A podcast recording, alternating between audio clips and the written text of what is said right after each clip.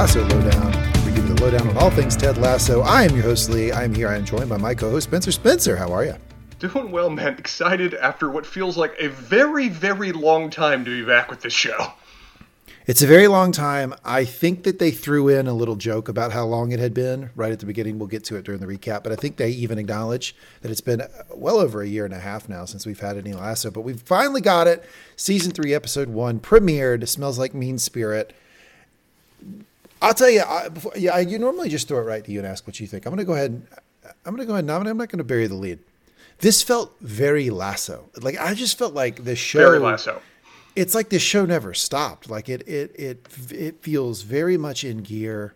You know, sometimes shows have to like it's almost like a car car getting going again. They have to get in first, second, yeah. third, and then it doesn't really a, feel like car. a new season until until like the third or fourth episode. This felt like they were right in the groove from the very start. What did you think? I very much agree. It felt like a very traditional well done Ted Lasso episode. It checked the it checked, it checked the boxes. It was enjoyable. It was folksy. But I think some aspects of the folksy just felt like they were dialed up to eleven for the sake of the return. We know it's been a while, so we're going to give you some extra, just so you enjoy it.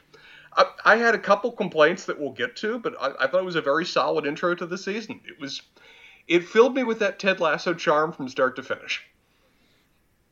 Yeah, I, I kind of had the same feeling, and there was there was of course the the big rising lasso moment where Ted becomes, you know, Ted goes above it during the press mm-hmm. conference, and you know, like I'm I'm I'm getting wistful and tearing up and excited for my character to show everybody the good moral compass, you know, the the, the right way to go, the positive path, the whole thing. Mm-hmm. I mean, they were right the in the groove right from the very beginning. I feel like they didn't they did not miss any they did not miss any time. So if this is your first time joining us here on the Lasso Lowdown, this is the Mangum Talks podcast.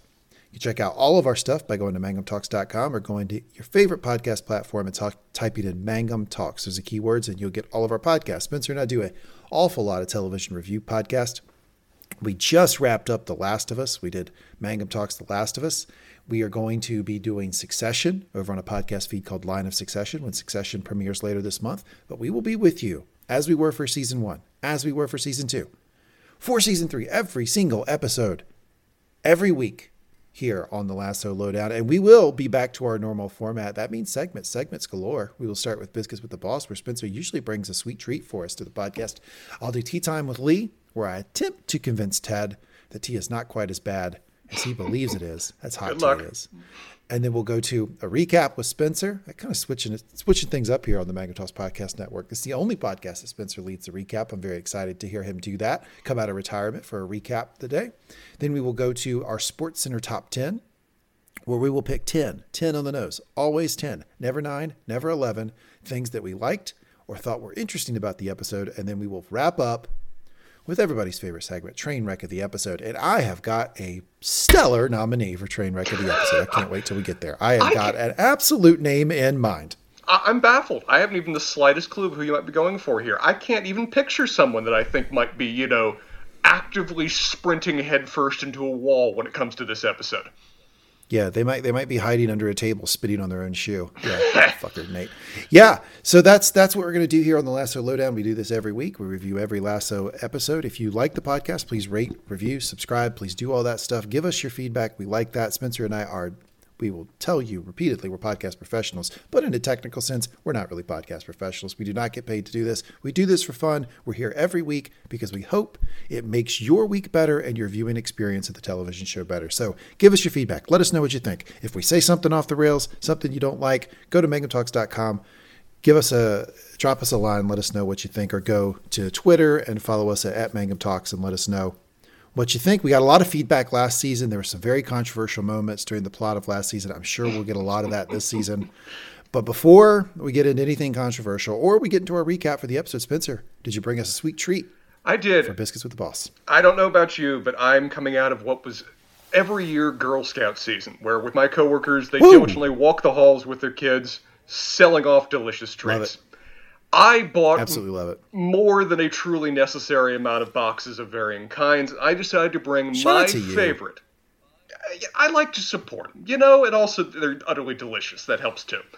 I brought my favorite Girl Scout cookie on the podcast, but before I reveal it, I want to hear from you. What is the best Girl Scout cookie? Let's see if we match.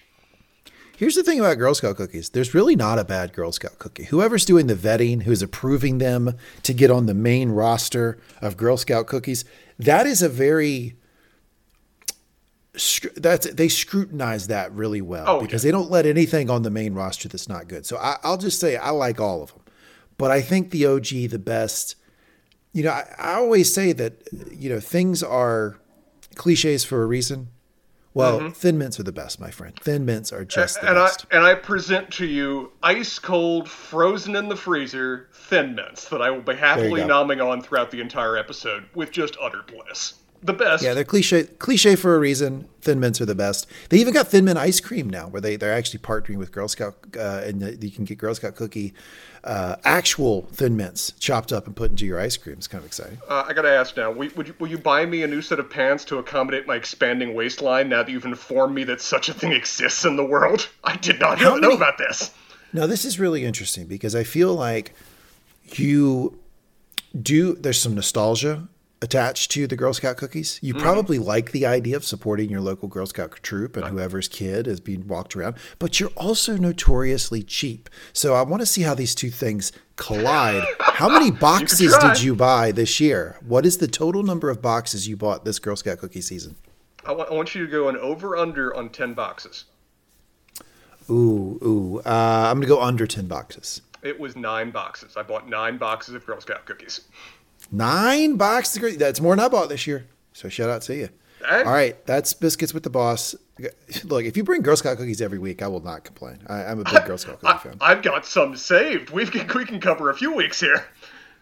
So for tea time with Lee this week, I have brought a tea to the episode where I've talked in the, the previous seasons about how there's really not as many types of tea as people think there are. There's basically one tea plant, and it's when that plant gets harvested and what they do to dry the leaves mm-hmm. that differentiates all of the different teas, right? So, like, if you compare it with something like, I don't know, like alcohol, right? Like, there's a bajillion oh, different sure, ways yeah. to ferment and create alcohol. There's really not that many different ways to create tea. So, what we have in the tea market is what I, I call them like faux teas, where they use a product that isn't really the tea plant to create something that's kind of like tea. So the, the example that we had in previous seasons is I had rooibos tea on the podcast, which is from the great. rooibos plant. It's not from the tea plant.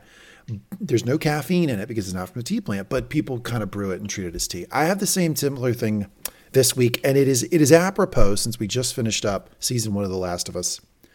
I have a tea with a reishi mushroom. Reishi this is a mushroom? reishi reishi mushroom tea we're just coming off The Last of Us, and you're doing a mushroom tea. I am, yeah, and, it, and this is this is marketed by the Republic of Tea, which you know it's a pretty good tea company. Again, you know things are usually popular for a reason. Republic of Tea is pretty solid. As restore and reset, and that's what we're doing here oh. for episode one of the season. We're resetting, we're getting back in the groove. So I figured I would restore and reset with my reishi mushroom tea with cocoa. This has cocoa in it no no caffeine because no no tea plant, right? So no caffeine. It's meant to just be one of those sort of like unctuous, umami, res- restore your soul type things. Nice, thematically appropriate. Uh, gotta give you credit again for the rooibos tea. My mom tried it for the first time when she was visiting recently, and I sent her back with half a box. She enjoyed it so much. I'm uh, that so. That says a couple things. One, that you like rooibos tea. Two, that you're generous with your mother, which shout out to you. But three, continues to drive home just how much rooibos tea I did send you. you, you sent me a pallet of rooibos tea, and it has been appreciated for the year and a half I've had it. So this is the Republic of tea Restore and Reset Reishi mushroom with cocoa, and it's an interesting tea because it smells like hot chocolate, and it does not taste like hot chocolate at all. So it's a very strange, it's a bizarre thing where you're smelling it, you're smelling cocoa, cocoa, cocoa, and then you you drink it, and it smells, it kind of tastes like mushroom tea. Well, I'm, I'm curious. We, we both agree on just the wonder that is Thin Mints. What is your opinion on the tea? It's fine. You know, like I, I tend to drink tea, coffee, soda. Pretty much most everything I drink is for some sort of an effect. If I'm not drinking for effect, I'm usually drinking water. Sure.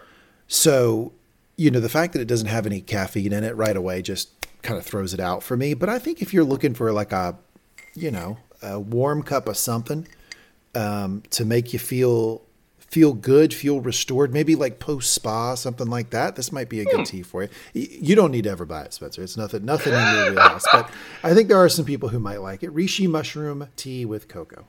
Nice. Well, so now that we have our comfort right. foods, our comfort drinks, shall I give you a bit of a recap of what we watched this week? All right, recap with Spencer. Take it away. Well, smells like Mean Spirit, continuing a trend of naming episodes after song titles. Uh, this episode starts with a bit of a red herring of where is a cold open, as the show likes to do, yep. of, of what is decidedly misleading. Of where it is Ted at an airport, PA call saying last boarding to yep. Kansas City paging yep. Lasso. He's looking worn out. He's looking morose. There's a message from his ex wife seemingly coming on his phone, wishing him a good flight and saying she loves him. We're baffled. We're confused. We're assuming that there's a jump forward that's happening that we're going to then flash back to the and then find out what that means as the season goes forward.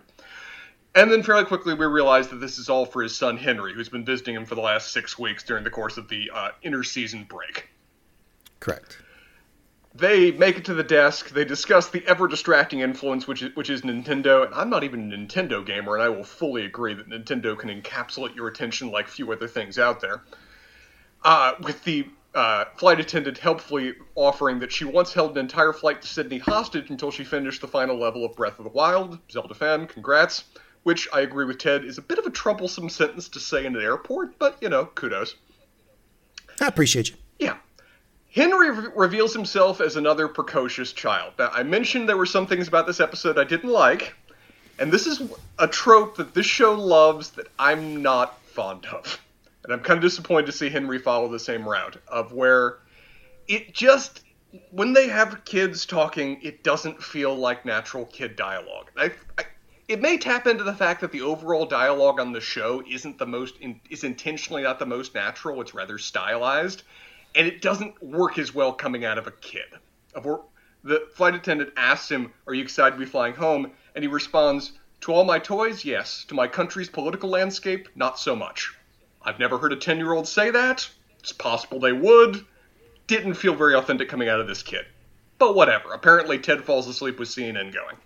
I mean, I feel like you answered your own question there because like none of the, I mean, you you don't hear anyone in the world talk like Ted talks, like that doesn't that's not normal no, no, no, at all. Of course not. I think that the the show purposely purposefully writes to be surrealist, right? Yes. In, in the dialogue, and so the, it's not supposed to be realistic. I think that whoever is in charge of the show, Jason Sudeikis, I think is the is the main guy. I think they just think that kids have like more wisdom maybe than you would expect. So they tend to have wisdom coming from children. I think that it's so much more direct and well spoken than we're used to with kids that it, it really does come off as kind of jarring. I, I agree with you. I don't really love the trope either, but I do think you kind of answered your own question about like, well, no, that that's not realistic with the kid. But at the same time, like nobody on the show talks realistically. No, it, it's in universe. Everyone is everyone is kind of talking like they're a character in a play, and that's just the style the show is written in. There's one person on the show that I think talks realistically, like a person on Earth would really talk like. Do you have any guesses as to who I might be thinking about? No, actually, who? Roy. Roy Roy Roy talks like, a bit more realistically. Yeah, he's pretty down to earth and like this. Ah, fuck off! Like I mean, that's a that's a thing I've we, heard before. We'll, we'll meet a character Barbara later, and I almost felt like Barbara was a realistic person that was trying to insert herself into this universe, and we just saw how grating that was to have a person who's actually just focused on you know the business running well try to operate in the Ted Lasso world. But we'll get to her. Uh, yeah, to make everything pretty and smell nice. No, no, no. F- funerals and doomed relationships only. Um, oh, that's uh, funny. Henry gives uh, gives Ted a tiny little Premier League trophy, which we later learn is part of the single best Lego set ever known to man, and I better believe that they're manufacturing this because I will buy it for people.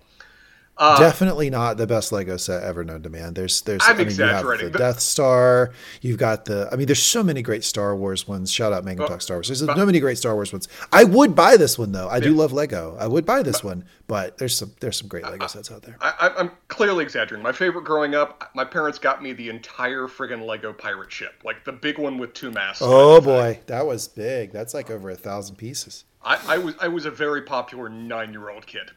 Um, gives him a little tiny little Premier League trophy, and they share a moment, which is interesting, of where this is the first of several of we see a very odd reaction from Ted on the subject of women. Yeah. It's the first of several we appears to have a certain mental block, a crisis of confidence, and we'll get into more of that later. As well as indicating that Ted is in any is in no manner fully over his ex-wife, given that he directs Henry to tell her that he loves her, which as we heard from her previously, is not something that she's particularly fond to hear from him.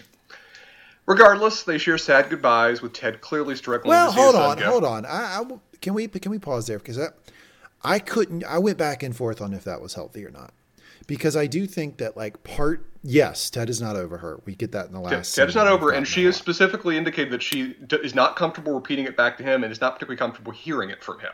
But Okay, so you're you're focusing on the "I love you" part of this. yes, because I think that like the idea that you say, "Hey, give your mom a big hug for me. Tell her, you know, I'm thinking about her. I care about her, etc." no etc." problem. Okay, so your your problem is the "I love you" part of that, like because Yes. everything up till that I feel like might just be him reinforcing to his child, "Still got a good relationship with your mother. Still care about her. Like we're still friends. We're still lockstep in, in raising you, etc." And that is not altogether unhealthy unless No. I think it's an outright lie. If it's an outright lie, then then it's not healthy. But if if, the, if you're reinforcing that something that's really there, um, you know, it might not be so bad. So I, yeah, I kind of went back and forth on that. I, I didn't know how to take it right away. Sentiment, fine. Affection, great. Language is a problem from what we've seen before, and whether it's still a problem in Ted's mind, I think the ending of this episode says that there is still some unrequited feelings going on there. Uh, Ted, having learned somewhat from the Odyssey that he was on last season, promptly gives Dr. Sharon a call, and I think we both would have lost money about Dr. Sharon being back in the show so quickly.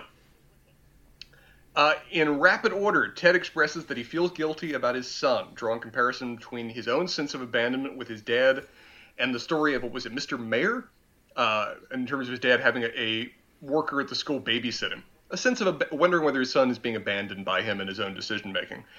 It's also interesting to find out. I remember being left when I, I remember being left school when I was Henry's aide. I ended up being help helping our custodian, Mr. Mayor, clean half the school until my dad came to pick me up. He gave Mr. Mayor's cash for babysitting me. I showed up to school the next day and Mr. Mayor gave me the money as payment for the work I'd done. So then I used that money to buy him a thank you gift. Never got the chance to give it to him because, well, he ended up getting hit by a train. Oh, when I wow, heard that when I was like, oh, oh, this is uh, they're, they're, the writer's room is back. That was Yeah. a Ted Lasso diatribe. Yeah. that was flowing quick, and I, I, I love I love the response afterwards. Is Dr. Sharon says, "Oh wow, I didn't see that coming." Ted, yeah, well, neither did Mr. Mayer. Yeah, yeah, th- Yeah, they're cor- really, really classic Ted Lasso line. Uh, also, kudos by the way, your Ted's gotten better in the off season. Uh, Working continue, on it, working on it. It'll it'll show back up in the podcast. uh, continuing on, uh, they, they discuss the subject of coaching, where Ted, again, this will come up again, is wondering what the heck he's still doing here. I mean, he knows why he came, mm-hmm. but why is he sticking around? Sharon points out that it is an integral part of Ted that he doesn't quit things. To which Ted expresses, Yeah, yeah, I get that, but maybe my being here is doing more hurting than helping at this point, you know? We're going to talk about a certain meta aspect of this episode by the when we get to the end, but there are some times of where I almost wonder whether the writers are are pondering things as they're having this character talk. Uh, Dr. Sharon continues. Uh, Dr. Sharon offers two bits of advice with respect to these concerns. One, kids are resilient. True. Henry seems like he's doing pretty fine, honestly, from what, what time we spend with him. Point number Except for the American political landscape. Yes, stop watching CNN when you go to sleep, Ted.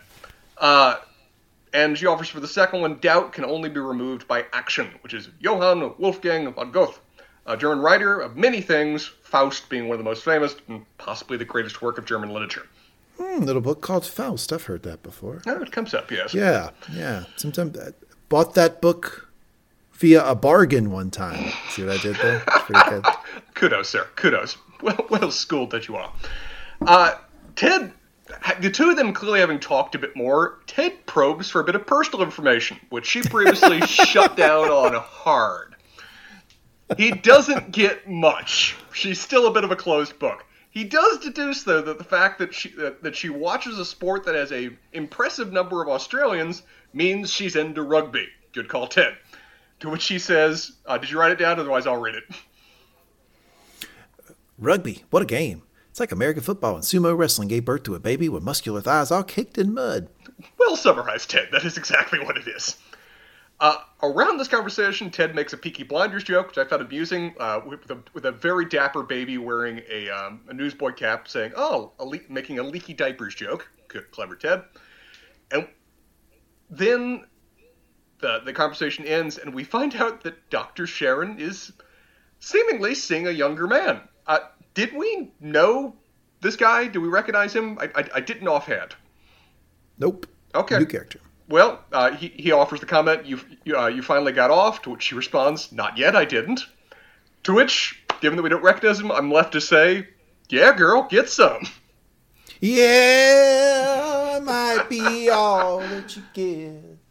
Uh, we go through the intro, which inherently makes me happy to see. I'm glad they haven't like changed the intro. It's just great. You don't need to change this. Heaven knows I, tried. tried. Uh, we find out that in Rebecca's office, every single sports analyst, presumably in the UK and maybe in the world that is tracking the Premier League, has Richmond finishing last, including. I I'd like to point out I don't have them last. I've got them fifteenth. 15 yeah okay fair bottom bottom fourth uh including traitor that he is higgins's own son as well as a misspelling in the daily mirror as 20 elf an adorable but devastating typo which i almost feel is again the writers making a bit of a mea culpa on the subject of the christmas episode but who knows i might be reading into things there I think that's you wanting a mea culpa for the Christmas episode. i episode. will I, I, I thought it was a decent enough christmas episode but dear god guys watch your flow ted arrives noticeably down to watch your watch your watch your flow like you know like if you had i don't know like an underground sewer system that like you could you could mentally use to transition Dude, the audience got it. You didn't need to people, explain the joke. things like that maybe Yes. stuff yeah okay all right got it okay Uh, Ted arrives noticeably to the point that everybody recognized it. Uh, he offers his own prediction, though, that their predictions aren't true, and notes that, they, that there had been of a prediction Me- Mexican standoff, or as they say in Mexico. prediction standoff I love Higgins' reaction there. He's still not fully used to Ted, it seems. Uh, Rebecca is on too distracted though with the fact that they have these various analysts have picked Rupert to finish in the top four. oh no Rupert's gonna play this year They banter back and forth on the subject of Rupert, West Ham, Rupert, West Ham. Clearly, Rebecca's not able to fully differentiate the two, and Ted's trying to help her through that with not much success. Rebecca and Higgins, though, are focused on what the strategy is for next season. They're pushing for new players. How would you say Ted rea- reacts to what I think is a perfectly reasonable idea for something they can explore to improve the team going into this season? Ted cringes at, at the new players. He likes Ted. Well, and this makes a lot of sense though. Like I don't I don't think this is something we should hold against Ted. Ted is effective because he's de- he's a developmental coach. Yes. I think his much so. biggest I think his biggest success to date is Jamie, and his second biggest success to date is Roy. In how he's developed both. I mean, I know that Roy has transitioned from player to coach, but like he has helped both of those people develop, and that's why like he needs to go back to college, really, because like that's what he likes to do is to help help coach. help people grow. But I, I, you know, like yes, Ted is having some trouble around expectations and around this concept that we're going to go out and win. Like this, this He comes up all season. This comes up, yeah, I know this comes up a lot at this episode, right? He's going to have to work through that. But I do think the idea that like he would tend to say, no, the way we get better is by making the guys we've got better, as opposed to going and getting new guys. Ted. Very Ted thing to do. it's one of the things where he needs somebody like Beard and Roy around him to recommend things. Ted is very good at that. He needs other people though to encourage and recommend him to consider other aspects of strategy so as to improve the overall success. Yeah. Because Rebecca's not satisfied with that at all. She reminds Ted that he promised they were going to win it all. Our ending to season one, the last things we heard at the end of season one, and is pushing him that he needs to win. Ted accepts this and responds, You watch, from now on I'm going to be floating like a butterfly and stinging like a bee, except I won't die immediately after using my stinger. I'll plan to float and sting for the entirety of the whole season. Rebecca decides that she's going to head off to have lunch with Keeley, and we cut to. Howdy, yo. I, we need to bring back Yo. Higgins says it well.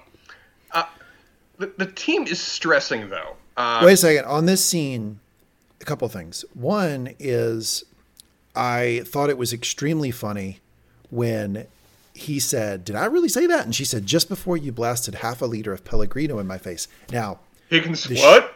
Higgins, yeah, exactly. Higgins goes, "Wait, what happened?" Like, and they fly by dirty jokes real fast in this show, but mm-hmm. like that was a that was a good one they snuck in. And then they had the whole thing about Rebecca having to remind Ted that he had said that because it had been so long ago. It's talking to is, the audience. It's fourth wall breaking that it took yes. a long time to get the season out, right? Okay, yeah, that's how I took it. I, I very much agree. That was intended to be a reminder. It's a reminder they want to emphasize a lot because God, do we get it several times in this episode? They want to make it a key theme of this season about those promises, those expectations, maybe the audience's expectations from season one and where they will go from here. Uh, with the subject of the team. They are in the locker room and they are stressing out on the subject of low rankings and predictions, including by nuns apparently, which is always particularly traumatic when nuns swoop in to you know, utterly condemn you. Uh, we ain't gonna get relegated because we're together, and together we got me. I love Jamie. Uh, Jamie arrives with the most '90s haircut ever. God help the man. Uh, with his own self-absorbed form of encouragement. It's what back he offers. Streets back. All right. Yeah, it's absolutely. Definitely Backstreet Boys. Yeah, for sure. Uh, Jan Maas continues to be a Dutch wet blanket that everyone is increasingly fed up with. I, I, it's like he, he offers the most Jan Maas statement ever, and previously everyone just went, oh, look at him, he's Dutch. Now they're like, no, fuck you, just shut up. Yeah, for sure. Although when I did hear that line, I thought that the way you would do that in the recap is you would say, and actually, well, actually, uh, you know, most of the teams that do get promoted do get relegated. Like, I mean, that is a very Spencer type it thing was. for you to drop in and say, well, don't get too excited about being promoted because, it, well, actually, it's normally true. you would get relegated to. Well, I mean, I was going to say it, but you jumped all over it. Yeah, he's right. I mean, he's 100% right. But even I have a sense of timing about these things. Yeah, you uh, want to say it right then. Uh, Ted arrives to find Beard and Roy discussing Hoosiers, which I've never actually seen, a sports movie I've never actually seen. Uh, and the 442 Wonderful, absolutely, absolutely wonderful explanation of Hoosiers by Roy. I finally watched it. Gene Hackman was good. Mm-hmm. Drunk geezer, stuck with the team. I do have one question. Why the fuck is it called Hoosiers? need to watch that's it. the whole recap. I feel like I've, that's the recap with Roy. I feel like I, I, don't even need to see it at this point. I've got an understanding right there. Thank you, Roy. Uh, they discussed the 442, which to their and my surprise, Ted recognizes. Now, I'm a little bit disappointed it's because he's been playing so much FIFA with his son rather than studying to be a coach of a damn soccer team. Grr. Eventually, he'll, eventually he will, he will do that, but, you know, progress. And good to know that he now knows who Maradona is and that you, cocaine is bad for you. Uh, for our home audience, Diego Maradona is a recently deceased Argentine football great, often regarded as one of the greatest players of the 20th century. I did not know that, but now I do. And for our home audience, cocaine is in fact bad for you. Thank you. We appreciate you, Uncle Lee, to offer those things. You got it. Uh, Roy emphasizes that they need to focus on solid, tried and true basics, proper Russian rigidity and certainty, as opposed to clever Nate like tactics, which he doesn't feel comfortable doing, which we find out later he may be stressing out about to a certain degree, and also recognizing they're in a position as underdogs, and so stability, reliability will be essential to them. As when he says, when he says, "I know I don't have Nate's tactical fucking super brain," did you notice Beard. the look Beard gave Ted, where there was like, "We're gonna have to work on that. Yeah, we got to work on that with him." Put, let's put a pin in that wall with a little bit of string, something to return to for later. Underdog, yeah, I got you. Hey, coach, how many times you ever heard of an overdog? uh, to which he discusses Uber, uh, and that the best equivalent that they would know about right now are Top Dog, to which the top dogs are West Ham. Speaking of, cutting to Nate arriving at what is a gorgeous, massive stadium, which I have to assume is their actual stadium. Big old stadium and uh, great theme music from Nate here. Follow the Leader by Eric B. and Rakim. Really good tune. I got to ask you are you surprised that Nate is the seemingly head coach of West Ham? Well, yeah. yeah, I, yeah I thought he was going to be an assi- another assistant coach or something. Yeah, I was I was shocked he's the head coach for sure. I was shocked Ted's the head coach of these two. Uh, yeah, I mean I think it's it's all a little bit surrealist, but yeah, I, I think it works best with him as head coach because then you don't get tied up in this because you can root against them as a just a villain. Like it's him and Rupert and and and a bunch of faceless people. You can just root against non-playable characters. You can just root against them. If you you interjected a head coach along Yeah. with Nate, you would have to make that person equally villainous in order for the same to elicit the same emotional response we're going to get through the season as the team tries to defeat West Ham. We are streamlining for the sake of story beats rather than necessarily logic. But who knows? We, we, we haven't seen that Nate can necessarily run a team. I don't see much of it this episode, but we'll, we'll see more going forward. But I agree with you. From a storytelling standpoint, it massively simplifies the playing field, as it were, by having a single focal point focused around a, focal point focused around Rupert and Nate as the villains leading West Ham, which would be otherwise complicated if they had additional coaching staff other than uh, Disco, who I'm going to love and talk about later. Uh, Nate arrives. He goes up through the stadium. He quickly proves that he may have even gotten worse on the offseason in the sense that he doesn't even say good morning in response to people that say it to him. Which, sir, we both grew up in the South. Is there a more unforgivable breach of Southern etiquette than to not at least respond to good morning? It's pretty terrible. He, you know, he does a lot of small things this episode that are just absolutely atrocious. I, you know, I know the show will redeem Nate. I just know they will. I trust them. They're starting I- low on the heel. I fucking can't stand this guy. Like, there's there's very little redeeming about him this episode, Well, other than his little Lego man is still in the arena. And they emphasize his own the toxic things he's doing to himself and that the first thing he does when he arrives at his desk is open his computer pull up twitter and look about him, look what people have been posting about him. Yep. it is a continued poor life choice and a desperate gamble for a missing sense of validation that he's not going to find it by means of online social media he promptly tells off another employee to remind us that he's horrible and we cut to rebecca arriving at keeley at her new company Well, it was still he tells him off because of this Wonder Kid joke that is still going on. The Yeah. Wonder Kid versus Wonder Kid. Yeah. Uh, Re- uh, Rebecca arrives to see Keeley at her new company, KJPR. I think I wrote that down right.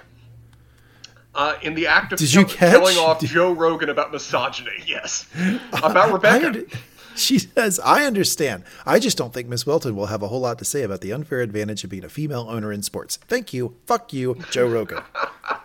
God, I love the shot at Joe Rogan in the middle of this out of nowhere. You know, Joe Rogan's watching this, like, hey, what the fuck? Yeah, yeah, he's, he's going to talk about that on his podcast, I'm sure. Uh, Keeley hits a pitch that, in just squealing excitement, that vibrates my molars. I mean, it's it's a resonance that just goes through my body. That was a tough one. What- That, that one shook me a little bit. While sporting a hairdo worthy of Dr. Seuss, but still looking great.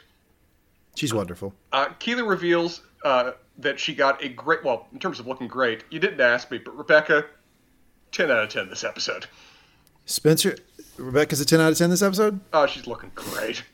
Hi, uh, okay, well, it is kind of a peak Rebecca episode. I got to give you that. Yeah. We've even had we've even had non Rebecca stands texting us, writing in, saying, you know, this Rebecca character, holy smokes. Uh, Keeley reveals that she got a great deal on the place via, prior tenant sexual harassment issues, to which Rebecca has a wonderful, great summary line of one man's grope is another woman's gain. Didn't ever think so. I hear somebody say that, but it works perfectly in the scene. It also gives them some very unique related office features for privacy's sake, which would be horrifying and otherwise in a workplace setting. Uh, Keeley, though, Little Matt Lauer situation. uh, Keeley, though, is decidedly overwhelmed by her busy life and immediately breaks down in tears upon realizing that she effectively has had to schedule her own opportunities to cry, and the fact that she's now crying means that she double booked her time to talk with Rebecca. Keeley, not in a great state. We learn later some other factors may, which may be going into that, but what's set now is that she's overworked. Question for you, Spencer. You're notoriously busy. Um, do you ever have to book time to just sit at your desk and cry? Is that something you've done before? Has not happened. Nope, I cry through the other work. I don't reserve time for crying. I don't have time for that. Now you're just bragging. Yeah, well, yeah, of course. Uh, the team in training, uh, dealing with more with revelations that even Paddington Bear has picked them to end last, which may or not, uh, and and also that Paddington Bear may or not be real, to which devastates poor Dani, who is either too pure or too dumb for this earth. I still go back and forth on which. Uh, Ted bit of noted column A, a little bit of column B. yeah, they may one may contribute to the other. Uh, Ted, noting that the guys are more distracted than a bunch of cats playing laser tag, which may be one of my favorite Ted la- T- Tedisms ever, uh, recommends that they take the, that they take the class outside today. Which, if you needed more evidence that these are college coaches, Oh, fresh that, air. that that line gives you a hint. Uh, they discuss that their bus driver apparently lives on site and is a f- very recently former cult leader. Just dealing with that. If, did we, has the, has the bus guy been a character really before? I mean, they've had a bus, but I, did, I don't remember Kenneth from before now. uh, Ted encourages all the team to run as fast as they can than, uh, to the bus, other than Roy, who walks like the friggin' Terminator to follow them to follow them as they go. They all heard the pundits saying we suck. Roy, fuck pundits. Wait, you were a pundit. Yeah, all we did was talk shit and eat fucking meringues. God, Roy has some good lines.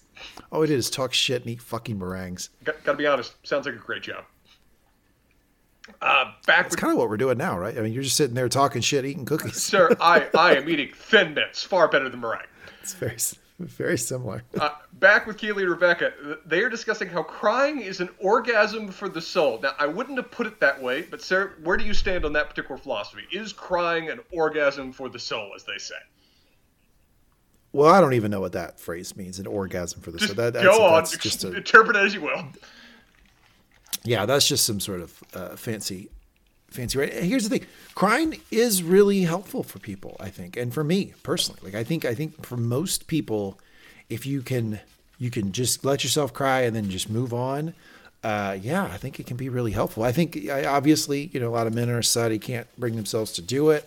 Uh, not to say men are some sort of victims or something. I mean, we have pretty much the advantage in every other aspect of the world. But this one thing, men are grown up, told they're not allowed to do. And I would, I would venture a little Uncle Lee out there to the men. Maybe cry more, Spencer. Maybe you should actually schedule some time to cry. I think it. Uh, I think it actually does help people.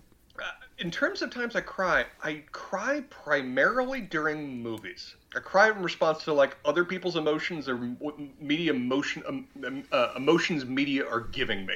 I don't cry much of my own time and from my own emotions, and that's probably pathological and needs to be addressed and looked at. But it's how I go. Yeah, yeah. It is probably a problem because you're probably thinking like subliminally, like other thing, other people's emotions more important than your own. Hey, question for you: When was the last time you actually did cry at a movie or a television show or some piece of media? Oh, let's see here. So while you think about it, I'll tell mine. I recently watched The Whale with Brendan Fraser oh. and just blubbered. Ha, see what I did there? Blubbered. Yeah. I cried and cried and cried. That was a that was a really good movie, really touching, and yes, totally did cry. I I, I absolutely will cry during movies, television shows. I have no problem doing it. I admit it to all my friends. I tell you all that I I'm a I, I cry a lot during these things. I don't know. It has been a while. I've not seen that. It's definitely not a, ra- rare occurrence, but I'm trying to think about what was the last movie or show I cried at. One of the ones that's sticking out was, was like a couple years ago, of where first time I ever watched the episode uh, San Junipero of Black Mirror. Uh, Bridget and I both just uh, cuddled and cried like babies when we were watching that. There's been a few other things, but we got we definitely. Here's an example: um, the episode three of, of uh, Last of Us. I didn't like full on blubber, but damn, did we get misty and hold hands while we were watching that. Yeah, I got pretty misty at that one too. Episode three, Last of Us. That'll do it. Uh, let's see here. Um, they discuss. They are going through the subject, the subject importance of crying, and Rebecca discusses. This is on point. Her own experience in being unable to cry in years with Rupert. As you may be, as you were kind of suggesting, suggests that she may not be able to feel much or process her own emotions or dealing through a certain degree of depression. That she was just having such a flat affect that she couldn't express that kind of feeling. Um, they also discuss how Keeley's makeup is a threat to blouses everywhere, and apparently, I like that it's a pack. A fact of being friends with Keeley is that you're going to have a lot of dry cleaning. I like when Keeley talks shit because like she's a perfect she's a really good character because I feel like we've gotten a lot of these type of celebrities from the United Kingdom before. The best example I think we have is Adele, where Adele has assumed this sort of like mantle of like god-like queen bee, like almost like the the British Beyonce type, you know, like at the Grammys they're constantly Sure. cutting to Adele to see how how she feels about everybody winning as if that should be on my barometer.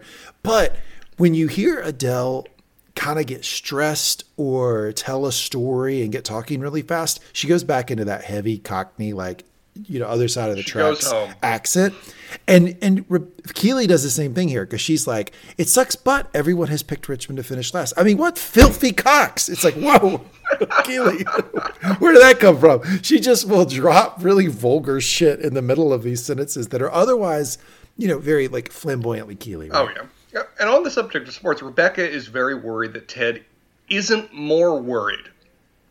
She wants Ted to care Ted more, be to be Ted. more invested. That, that's Keeley's response. You know, she encouraged him to encourage Rebecca to let Bartlett be Bartlett or Ted be Ted, however, however, however they phrase it here, as well as whether Rebecca has progressed on the subject of Rupert. They ponder that, where Rebecca says that previously she merely wanted to uh, that she merely wanted to. Oh, sorry. Previously she wanted to destroy everything he loved, owned, or coveted. Now she merely wants to beat him. Growth? What do you think? They don't actually answer the question. Or Keeley just kind of smiles at it. Well, Keeley does. Keeley does. I mean, you got to be able to speak Keeley here, Spencer. She Keeley does answer because she says growth, and Keeley goes, "Sure." But no, No, she doesn't think it's growth not. because Rebecca really said he's not not stuck in this. I mean, back then I wanted to destroy everything Rupert loved and owned and coveted, like Left Eye from TLC when she burned down all her boyfriend's trainers in the bath and ended up burning down the entire house. Ultimate gangster move, Mm. fucking legend. Don't do that, everybody. Uncle Lee out there to the kids. The the left eye move was What? a little bit aggressive, but is a little bit of a legendary move. It, it- it's not. It's nice to know exactly where Rebecca got her inspiration to try to burn down Richmond in season one. She's look. She's looking to the greats. Yeah, but to answer your question, I mean, I feel like Keeley is giving. Keeley does not bury the lead very often. No, And Rebecca's saying all of this. I mean, I think now we've had two scenes with Rebecca. both of which are very Rupert focused. Wait a second. How did she look in both scenes? I just I have to get. I should would like an explanation of how she looked. Looking great. Okay, looked great. Both scenes very Rupert focused, and you know Ted. I think in Ted's way, told her the message that she needs to hear, which was he said. West Ham. He said West Ham. It's West Ham. Rupert's playing now. No, Yeah. it's they. It's they. Like he was constantly correcting her, and now with Keeley, she's gone into the same thing, and Keeley is kind of like, yeah, but sometimes you got to let Rupert be Rupert, which is not a positive. It's more of you need to pull away. You can't control everything. Like Rupert is going to live his life. You can't control it. It's not about you. Like get get away from it. Basically, stop being codependent. straight up saying just let Rupert be Rupert. It's one of the things that we're, we talked about. Uh, Rupert can be a villain, and that he is in the role of a villain in the sense that he's with West Ham, but he isn't really doing much right now. He's just living his life.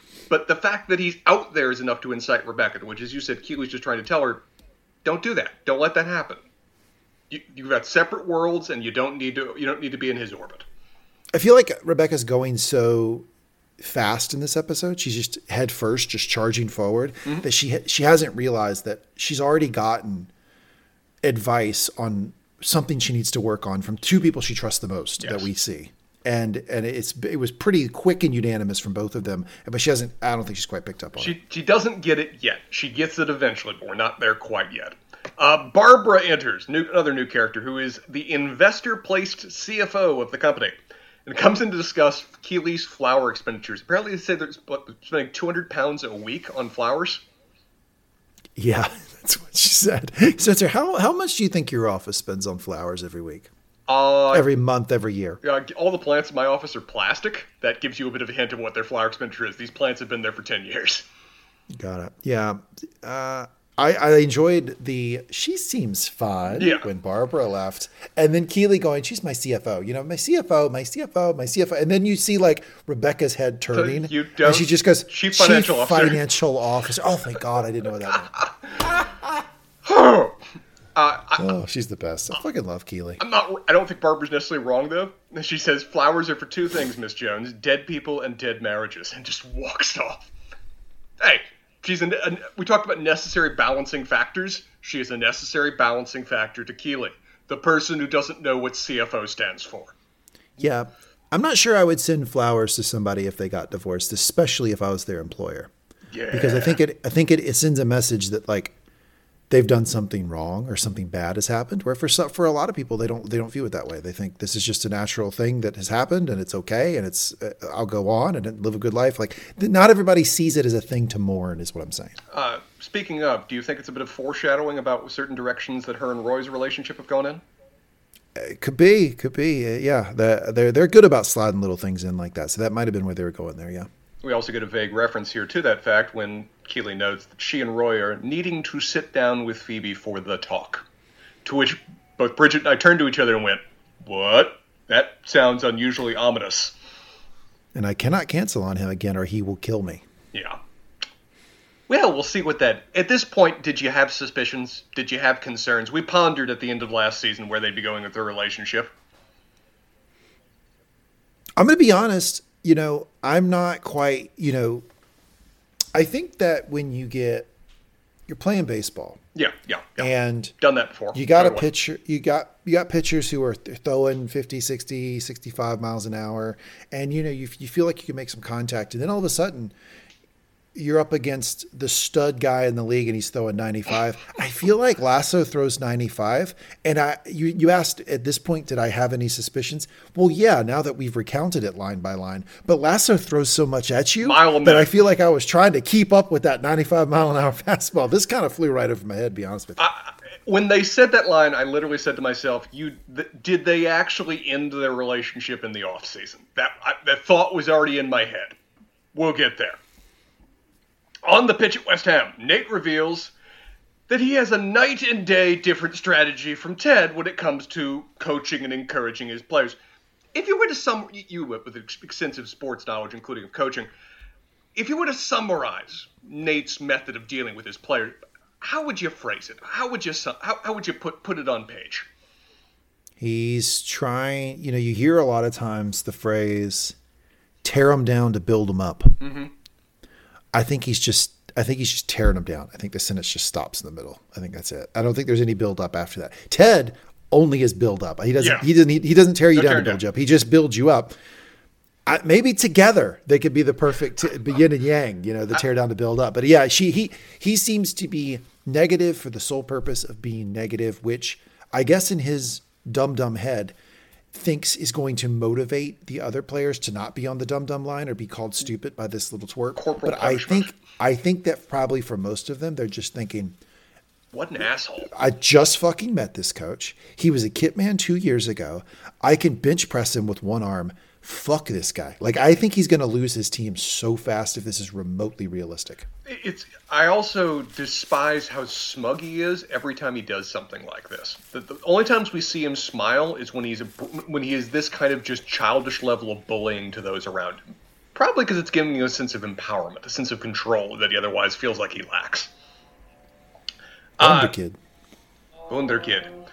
Uh, Rupert calls Nate to his office uh, now, actually, not later, now.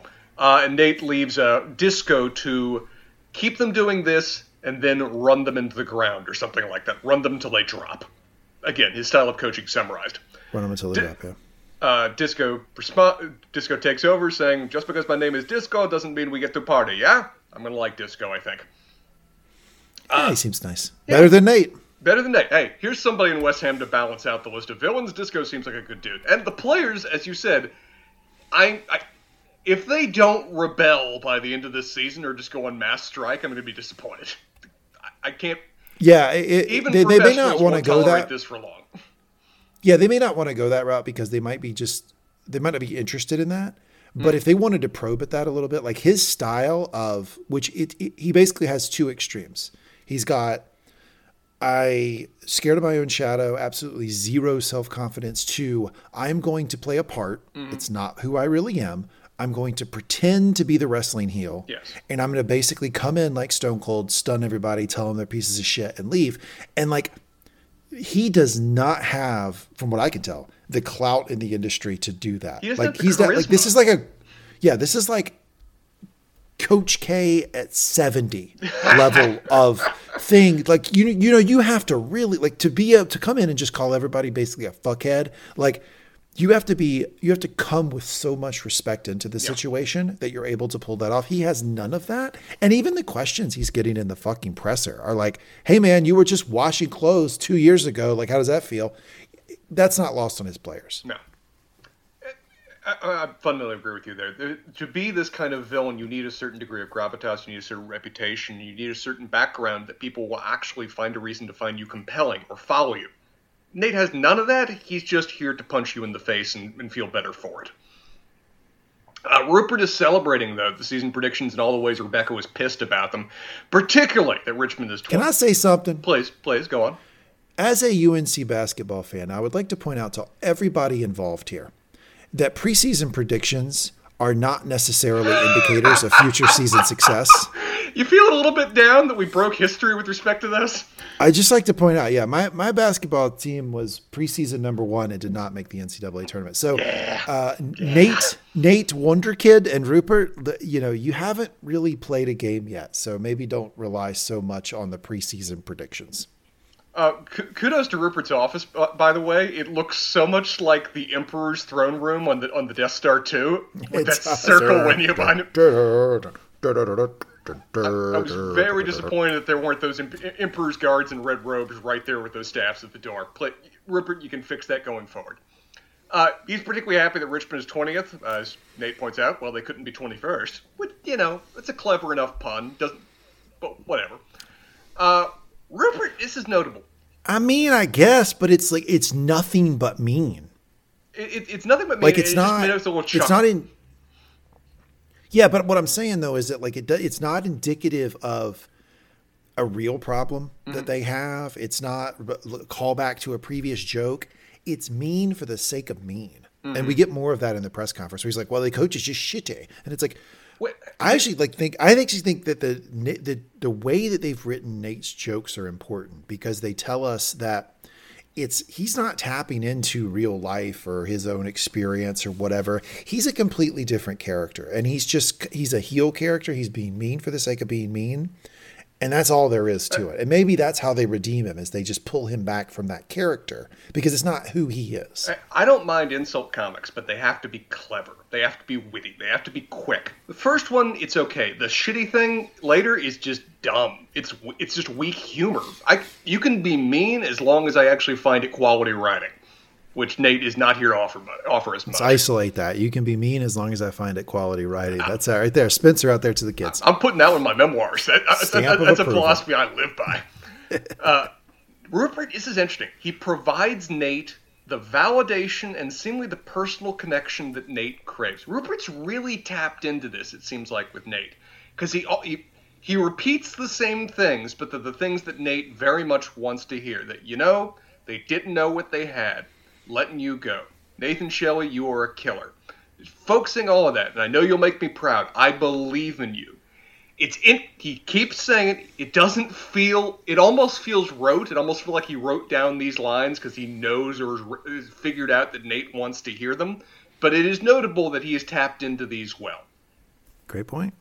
Um, it's also same time though something he's not tapped into well. He's in the act of towing Nate's ancient old little Mini Cooper. Uh, Oh, it's a plebeian car that's among the patricians. They need to have it removed immediately. Clearly, it's there in error. The actual error realized as Nate eventually, awkwardly, as all hell fesses up that it's his car, Rupert apologizes. Methodically notes, again, I believe in you, I'll make, I, I, I, I know you'll make me proud, I believe in you. Very honed in for what Nate's looking for. As said, on a surface level, it, it feels fake, but it's still it has that level of emotional intelligence that he can still know and understand what he needs to fake. Well, Rupert has made a lot of money in his life. Yes. He's not he's not just a you know someone who has gotten everything given to him or whatever because like we've gotten it's a little bit of his backstory and dialogue before that he has actually made money rich right? successful like he's, he's yeah. a guy who's made exactly and like so it's not surprising that he can read people very well and that he's manipulative like at those levels like when you're buying selling companies buying selling large amounts of equities here and there and and you know investing in things people etc you got to be able to kind of like read the room with what people want to hear i think it's great writing that that hubert that, that uh, rupert is able to do that like i think that that's very much on brand for that character I think it's in keeping with what we've seen before. him. We saw how immediately he commanded the room when he arrived at that charity auction back in season one. We also have Rebecca as an example of where he successfully manipulated her for years as her the only person that didn't know about it all was indiscretions. He kept that hidden for the entire time they were together until the bitter end. He is a master manipulator. He's, Thanks, Leslie. Higgins of conflicted loyalties, his son with conflicted loyalties now. It's in the genes. Uh, arriving at their destination, uh, the team discussed smoking toad venom, which I didn't know was a thing, but now do, uh, which apparently gives you a, according to New York Times, a 15 to 30 minute psychedelic high using Sonoran desert toad venom. Smoking it usually. Things you learn. Uh, which It's also a new one for me. Beard didn't seem to be need, need to be educated on this, noting that the bus driver, well, he'll be forever changed, but he can drive. Yeah. Thank you, Beard. We're always here for that. The team then climbed down in a sewer in public during the daytime in the open. Ted fundamentally knows how to encourage and build a team, but the man may need a bit more understanding or a bit more care on the subject of social media marketing. Because some city workers are right there to notice and take pictures on Twitter, helped by the fact that Roy Kent, is that you? Get fucked! Yeah, definitely him. Roy, Roy, Roy always willing to represent. I do feel like we've seen this before with Ted, of where he does things that's good for his players because that's his focus. But going down into a sewer in this particular moment when everybody already thinks you're, you know, number twentieth, it does very well set up the Twitter posts that then follow. Yeah, but I, you know, Ted you never know with well. Ted. Yeah, but you never know with Ted, right? Like it, this could just be dumb luck. But I think it does do a very good job of continuing to close the circle around the team of us against the world. Because when you have an underdog team that's not as skilled, that will need to exploit weaknesses in the uh, in the opponent, We'll need to play on expectations, and we'll need to overperform the us against the world that they don't believe in us thing is so prevalent in sports. That is a that is a go-to move in coaching. Sure. I feel like this closes the circle a little bit. It's like now now everybody now we're getting pummeled for even just how we run our practices and that we went into a like he's putting them in a situation where nobody else gets it, guys. Nobody else gets it. And I get that. And I talked about that. He is good with the team. Rebecca reads in the riot act later, and it's a certain degree justified. To a degree, he doesn't even try to fight her on it. Yeah, fuck. He doesn't really. I mean, He doesn't care. That's what I'm talking about. Yeah, he uh, yeah, and, uh, the- but I'm I think he's I think he's right not to care. Like I think it's better to create a sense of brotherhood and excitement and me against the world within your team than for that particular day to have Rebecca in a good mood. His responsibilities are not completely divorced from the subject of the team winning and also the team making money. Those are even a coach that does factor into their considerations. Uh, Ted, however, is very familiar with the London sewer system, particularly the London, London sewer system tour, from having helped his son address his fears that arose from the movie It. Have you seen It, or have you read the book, by the way? Yeah, of course I've seen it. Yeah, I've seen the old one and the new one. Which, which one did you like better, by the way? The new one. Uh, well, I mean, uh, yeah, I mean, yeah, I thought the new new- one was really good. T- Tim Curry's great in the original role, but the newer one's are just a slicker production. At least the first part was. Yeah. The second one was kind of weak. Um, I didn't see the second one. There's a, there's an it too. there is an It too, focusing on the adults when uh, it comes back later. Okay, I'm on a plane next week. I'll watch it on the plane. I, I, I will look forward to your review. Uh, they discuss that in what is legitimately one of the more impressive construction projects in all history, that in 1859, an engineer called Joseph Bazalgette and his team built more than 1,200 miles of interconnected tunnels and sewers so as to help stop the Great Stink of 1858. I love this example, just a little bit of history, of where this is a wonderful moment of someone fixing a problem without having really any understanding of what was causing the problem. Because despite the fact that they were doing this in the immediate aftermath of the wonderfully named London doctor John Snow, uh, who had diligently at the Broad Street pump He doesn't know anything. uh, on this subject, he does. Uh, had diligently helped craft the waterborne disease theory, at least expand on it with respect to the Broad Street pump, and help trace the origins of cholera. Wrote about that only a few years earlier. The construction project that was designing the London sewers was still based on the miasma based understanding of disease that if it smells bad, it must, that is what, that's the odors that are actually spreading the disease, rather than the idea of actually, you know, pathogens in water from, you know, poop getting there. Still, Spencer, you are you are you're a little rusty for the pod.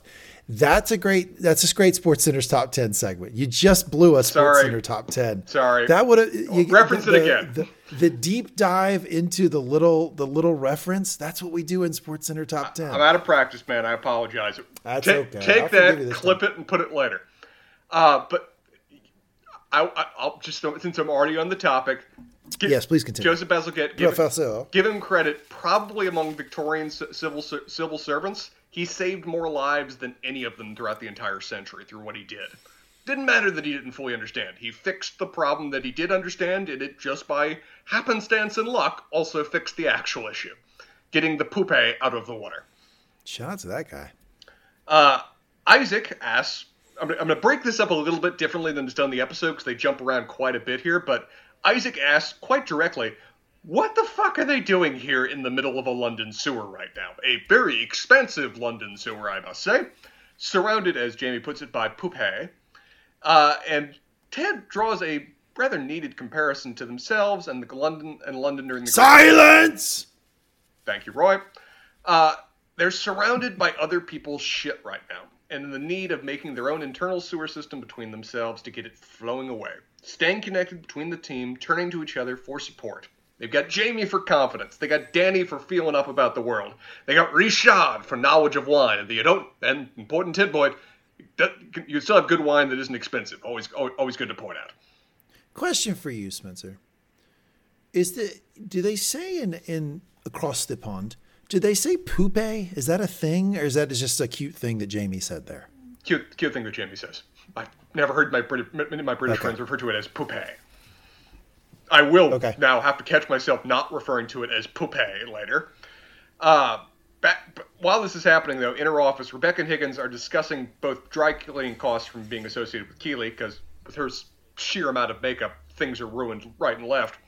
Um, Did you notice in that segment, um, uh, Leslie Higgins says, "I can't believe she wears this stuff on her eyes," and as soon as he goes into that, which is sort of a like a like a gendered attack at Yeah. makeup.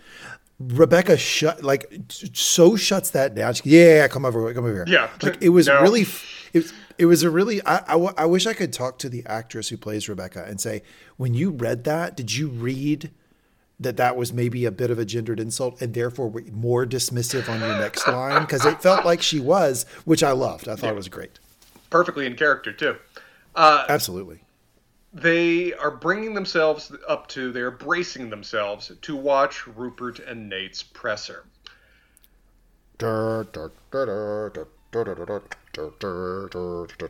Yeah, it's it's not it's nice to see uh, the uh, classic Star Wars songs in Ted Lasso, given that they have been appearing in Star Wars lately. Uh, Nate makes the Salty. I, I'm going to be. Uh, Nate has, makes the somewhat interesting decision to start off the presser with a King and I joke, which I got it. You know, kudos. Not going to necessarily resonate with your chosen audience. Uh, doesn't land, and I suppose somewhat ironically, Nate suffers a panic attack, given how much he tried to out Ted on that subject. Mm-hmm. We get three images that flash before his eyes. Did you make note of what they were? Well, one was being thrown the kit. One was Bullied by his the teammates, yeah. yeah. One was the picture that Ted had, and he did not mean anything by this. At all. Had written over Nate's person on the picture. Those were the two that I got. What was the third? Uh, shot of his disapproving dad. Mm, okay. uh, which that one's going to come up again before we're done. As he chooses to fix all of his problems lately, Nate spits on the floor. I'm sure imagining imagining his own image in the process. He emerges, claiming to have tied his shoe, and adopts, I would say, a moderately more punchy and hostile persona in terms of dealing with the press, which he clearly finds a certain degree of comfort in. Yeah, he starts right out with, "What's your question?" And the guy's like, "You know, you were Kitman two years ago," and it, it was a bit of a rude question. And he goes, well, I, I just don't understand how somebody who looks so smart could ask such a stupid fucking question." And you're like, "Whoa, all right, here we go. Roman Reigns in the house. Wrestling heel is right here." We've set a tenor going forward. Uh, he works in his 21st joke about Richmond, th- this polite chuckling. And at this moment, the photo of Richmond in the sewers makes rounds. Now, Nate, looking at this, chuckling, egged on by Rupert, who's happy about Nate being punchy, says, They probably have to train in a sewer because their coach is so shitty. You, sir, expert of comedy that you are, how would you rate that? We'll call it a joke. Uh, two, two out of ten. I mean, it, it, it does have a punchline, a set up punchline, and it does tie back to something, but it's uh, comically surface level and easy. I would like to point out, in defense of Rebecca, which you don't hear me say very often, because I did cream her last season. I was just constantly bullying her last season for hooking up with somebody things. 30 years her 30 years her senior, junior. even though she was his boss, etc. But or, yeah, junior, even though she was his boss. I was constantly on her case last season. I am going to be in her defense here. You know, she seems like she is being petty about Rupert, right? But the reality is, is he's being just as petty. Like it's being reciprocated. It's it's she's not making this up out of whole cloth. He he is coaching Nate to go out there and be mean to a team that is predicted to be last in the conference. Like you have bigger fish to fry, mm. Nate. Like you're picked you're picked to be fourth in the conference. Like you're supposed to try to win the Premier League. You should be going after team three, two, one. No, he wants what? them attacking the tw- the team that is picked to be 20th and then very gleefully hands his cell phone over like yeah please comment on this. So it, it tells me that like rebecca while she does need to work through some of this and compartmentalize maybe or or at a minimum like not be so uh, tied up in, in in Rupert and his reaction and what he's doing in the world live independently from him it's not coming from nowhere it, it isn't. It is also being fostered by the press because it is drama. Nate, Nate doesn't doesn't uh, cut these out of whole cloth. The press prompts him on this because they want this kind of response. They want this kind of headlines. They want to poke what they assume is going to be an open wound that generates a live wire reaction. And it does, the exact sure. way they want, which is they're going to write up in the tabloids for later. The the joke that I thought of, uh, I was like, I thought it would have been more effective if Nate had actually worked off. oh, here we go. Give it to us. It's not. It's not great, but I thought it would have been more effective if Nate worked off his own prior joke and just kind of shrugged and said, eh, "Just when I thought they couldn't sink any lower." Thought that might have landed a little bit better. That would have been. That's it. That's a much better joke. Shout out to you, Spencer. That was a better joke for sure. It also would have appeared more classy. It just looks so childish by comparison. It, well, that's the problem with his character. That's what I was trying to get to earlier. Is that like the jokes that he tells tells me that he he's not able to distinguish moments that it's not okay to be this like it's it's so all or nothing with him that he's going to be tone deaf a lot in these jokes and in his comments about particularly about Ted. And it's not going to serve him well because you're right. A little bit of class here could have gone a long way. Because how does because what does he get beat up for on Twitter later? Is that Ted outclassed him? right? Yeah, exactly. You can you can cut if you can cut somebody down while looking classy, you can win entirely. He, he just he doesn't have the training or the discipline to even attempt that. All he knows right now, as you said, is to be the kind of flashy, aggressive heel, which resonates well in the moment, but someone can so easily show you up the way Ted does later by just being above it. Yep, uh, back at, back at Richmond's base. Nate's comments are making rounds. Ted looks at him, assumes he needs to immediately intervene. However, who is here to save the day to help the team flow? Jamie. Right, who encourages them that, you know, this is just poopy and we need to let it flow. Which works. Oh, like the sewer. Yeah. Yeah. yeah. Resonates well with the team. Uh, Rebecca, I love how Isaac Isaac is the voice of the team. Yes. Right? Like you have a bunch of team players that we've all seen, right? But when they need like a moment to give because they don't what's have every, a lot of time. What's everybody feeling? What's everybody's feeling like? One line for the pulse of the team. It what comes from Isaac. It's here? usually something very exactly. Yep. Shut up, Jan Maas. And ah, the sewer. Yeah, every one of those is just. It's given given voice to the room. Uh, Rebecca, however, is not happy. As said, she is here to browbeat Ted on the subject of optics, which Ted kind of acknowledges, like, ah, yeah, okay, yeah, that's not much I can really say in response to that. Rebecca asks, no begs. Ted, you need to address Nate's remarks and you need to fight back, which Ted had not planned of or even thought about doing. It's not Ted's in any way in Ted's character to fight back in that that, that kind of manner. One second. He finds a way to do it in the most Ted way possible. One second. Can we go back to the locker room? Please. I'm sorry I didn't point this out before. Jamie says, remember, it's just poop, let it flow. And he goes, oh, just like in the sewer. And then the Ted disciple that he is points to uh, the kicker, Dani, and goes, "Bingo, El Ringo." Yeah. Ted, oh, Look it's a Ted the- joke. look at the Jamie's influence got a Ted doing. joke. Good- Oh, good call. it. Thank you for So good. that. And then when when Ted gets a call from Rebecca, we see his phone, and he's got her contact in there as Rebecca DeBoss. Yeah. so, That was so great. wonderful. It's the little things in the show. Uh, Ted's at his presser. Immediately, we see the differences between him and Nate. He is so intimately familiar with the familiar and friendly with reporters that he remembers things about them. Remembers that they got their hair changed. He remembers that, what, whether they've changed that they changed what papers they're working with and gotten promotions. If possible, he's even more folksy than usual. Should, should give you a hint that we're, we're seeing Ted and Eleven. Uh, did you write down some of his folksiness? Otherwise, I could read it out. Yeah, absolutely. So that well, that's true. The expectations are as low as a rattlesnake's belly button, but we got 35 chances to prove them wrong, and my hopes are as high as a giraffe's top hat. Ted again, Ted at an eleven right here. Should give you a fair warning that we're going to get some quality Ted to come. And we see it of where he responds to Nate with kindness, with consideration, and with humor of a kind that Cyrano de Bergerac would have just loved. In the most grounding it in the most typical form of Ted Lasso self-deprecation. While also cool showing part- up Nate by making by pointing out that you can do a better insults.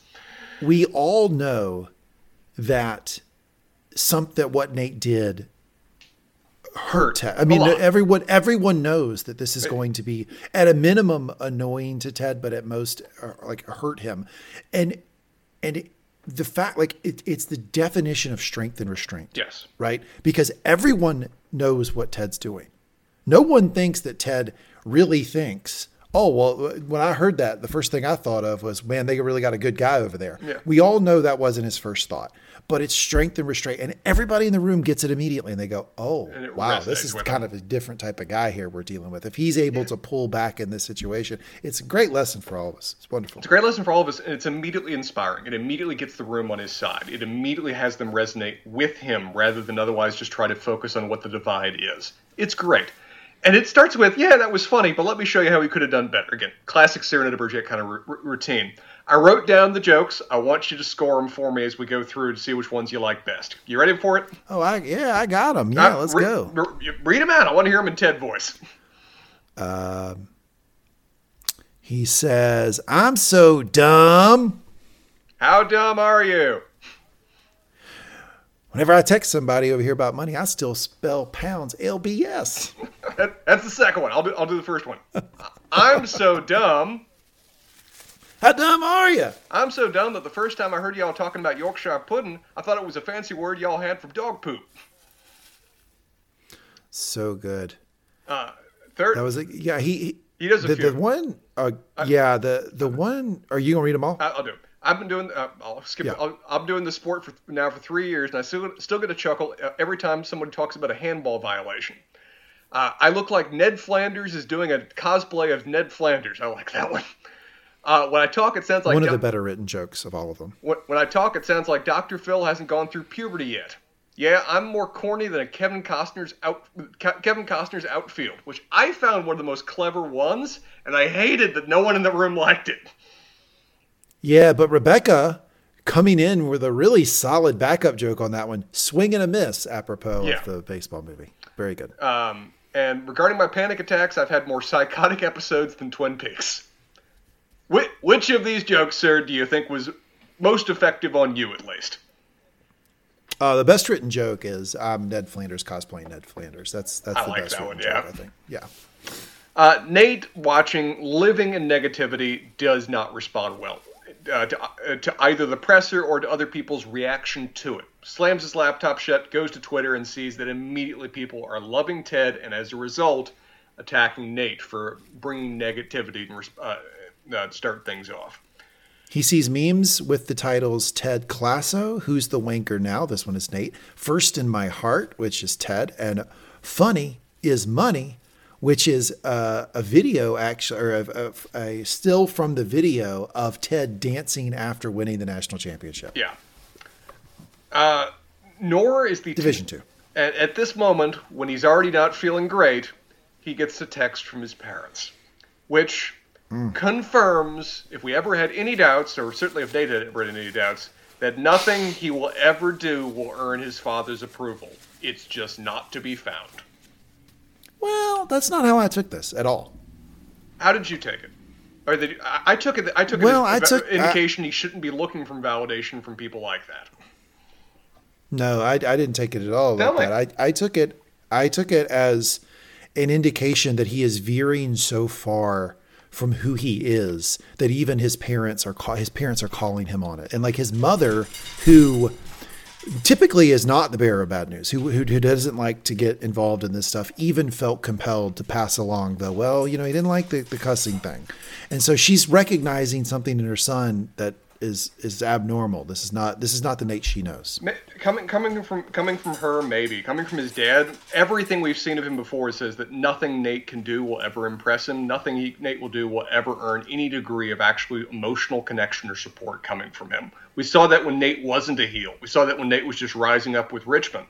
I don't see any difference from this now, other than as you noted, it's his mother conveying it. Yeah, but think about what they're trying to convey with this scene, which is that Nate has failed. Nate failed today in what he did, right? Because he's he's hearing, he's seen immediately. First off, he feels bad after seeing what Ted did. He gets angry. He sees Twitter unhappy with him, and then immediately gets the text from his mother saying, "Hey, you know, the cussing thing's kind of a problem." I think it's all one message, which is, "Come on, Nate. Like this heel persona is not cool, bro." Well, I think I think it's confirming that these were all the places that he looks for for validation. These are all the places that he's looking for, and he's looking in all the wrong places. Each of these are designed to cut him or turn on him or never or not support him when he most needs them at every opportunity. It's demonstra- demonstrative of the fact that his dad was among the three, three things he saw when he was having a panic attack. All right. Well, we'll know. We'll know the answer to this based on whenever they do the redemption scene with Nate, which they'll do, where he gets on a microphone and says, like, you know, I'm, uh, Ted was really great to me, and blah blah blah. Whenever they get there, if he gets a text from his mom that says, "I really liked that one. You did, and you knocked that one out of the park," then we'll know the message they're trying to reinforce. We'll see. We'll see how they do it. Okay, we, we, do- we've had a lot on this show of texts with parents, particularly in season two, so I'll be curious to see where they go with this one. Uh, Rupert, though, is, off, is here to offer a bit of uh, validation and support because he has decided to get him a bit of a replacement for his ancient Mini Cooper. He gets him an Aston Martin DB11, which I looked it up, starts base model, and I'm guessing this isn't a base model, at about 220. Kudos, hell of a gift. A, love that you have enough money that you just say 220 now, that you don't even say thousands. Two, I also uh, want to reinforce could have been a Sports Center top 10 factoid. Just just point it out. You're, really you're really cutting the cutting the list down here. That's all I'm saying. Sorry, man. Sorry. Uh, meanwhile, Keeley, Roy, and Phoebe talk. Again, with the precocious, more knowledgeable than the adults' children. I hate it. Whatever. Okay. All right. Look, here's the. Uh, now I'm waving the flag. The, we- when we started with Ted's son, I felt like so much of the Ted character, I feel like, is Jason Sudeikis and what he's gone through in the last three, four years. That's been very public. He also has kids that he really likes. Yeah, like you know, and it, that you know, I feel I'm a little more sympathetic to precocious kid when it's Ted thing the fact we're seeing it yet again, same episode, and this one's over the top. This one's like I, I let me let me be like God Emperor of your romantic life and tell you how you should be dealing with. Uh, you know what? I'm waving the flag, Spencer. I'm with you. Okay. Too much, too much precocious kid. Spencer's right. We'll, we'll get to the details of it. Right now, they've tried to dose her with ice cream to make this go down a little bit easier. And they reveal that they broke up or are on break or broke up. The fact they even go back and forth, that makes pretty clear that this was Roy's choice and that they have broken up. Um, I have a question. If you're going to use the ice cream as a ploy to get deliver the news, wouldn't you deliver the news while the ice cream's being eaten and not after it's gone? this is clearly new to them. They've been delaying it. They haven't been wanting to do it. They mistimed it. I'm with you. Maybe they wanted to put her in a sugar coma. Also possible, just so she wouldn't be as engaged. Uh, the reasons that they offer is that they were both stressed about being busy, both stressed and over busy with the subject of their new jobs. Her running her company, him in his role as a coach. With it interesting that that coach point seems to be something that Roy is worried about to the point that Keeley's still trying to encourage him about, but he quickly silences that level of involvement. They're trying to reassure that Keely will still be her friend and still be there for whenever she wants. Phoebe responds openly with logic. Noting that they've been together only for a year, that career transitions wreck relationships, and that since her parents split up when she was young, one of her core beliefs is that nothing lasts forever. Is this a 20, is this a college student that is reading out their itinerary from a psychology course kind of thing? Again, it doesn't sound like authentic kid dialogue. But let's hear what they hear what they have to offer for us. So I'm less I'm less annoyed that it doesn't sound like a, a, kid because nobody again again nobody sounds like anybody like a real thing in the show. But that like, she's being the emperor of the I'm, situation. I'm more frustrated that they keep going back to the well. It's it's no. something they do over and over. Every time there's a kid on screen, the kid's the smartest one in the room. Yeah. And it's gotten predictable. And maybe it's just because you've called it out and you've ruined it for me. Just like I'm here for you. A lot of segments on this show. Maybe that's it. But the reality is now every time a kid pops up on screen, I'm, I'm expecting this, and they keep giving it to me, and it's like now I'm bored. Like mm. now it's just kind of a boring thing you're putting in the show. And, and, it hits again in the car, where now in the car she feels free to speak more openly. Where she asks Roy whether he thinks what he's doing, whether he's doing the right thing. He responds very honestly that he doesn't know. To which she calls him stupid. Exit scene. Uh, how do you feel about this? Well, she didn't call him stupid. She, she said, "I think you're being stupid. stupid." That's very different than you are stupid. More nuanced response, sure. How do we feel about this uh, in terms of the fact that from a storytelling standpoint that we had the two of them break up off season, B that they broke up, and C that uh, Roy's reasons for the breakup. How do you feel, sir? I, I, I can tell how you phrase that by saying having them break up during the off season you don't you don't like it you think that's cheap but I I, I am not as negative I, as you might think I don't think that they did I think that they like literally just broke up this episode and now they're just dropping the knowledge mm. to to the kid. I think the kid is just getting it pretty soon. I don't think this is something that happened weeks ago. They've been putting it off though. We have Keeley talk about that that they can't put it off anymore otherwise Roy will kill her. So it's at least been some measure of time that they've been keeping it hidden from Phoebe. Right, but it's so, it's so soon after it. I don't like when you phrase it as they broke up during the off season, that would mean to me you come back, everybody knows they're broken up. They're they're living apart now. Like all this action has happened. We're getting the fallout from it, we so are. it's close close enough to me that I don't really classify it that way.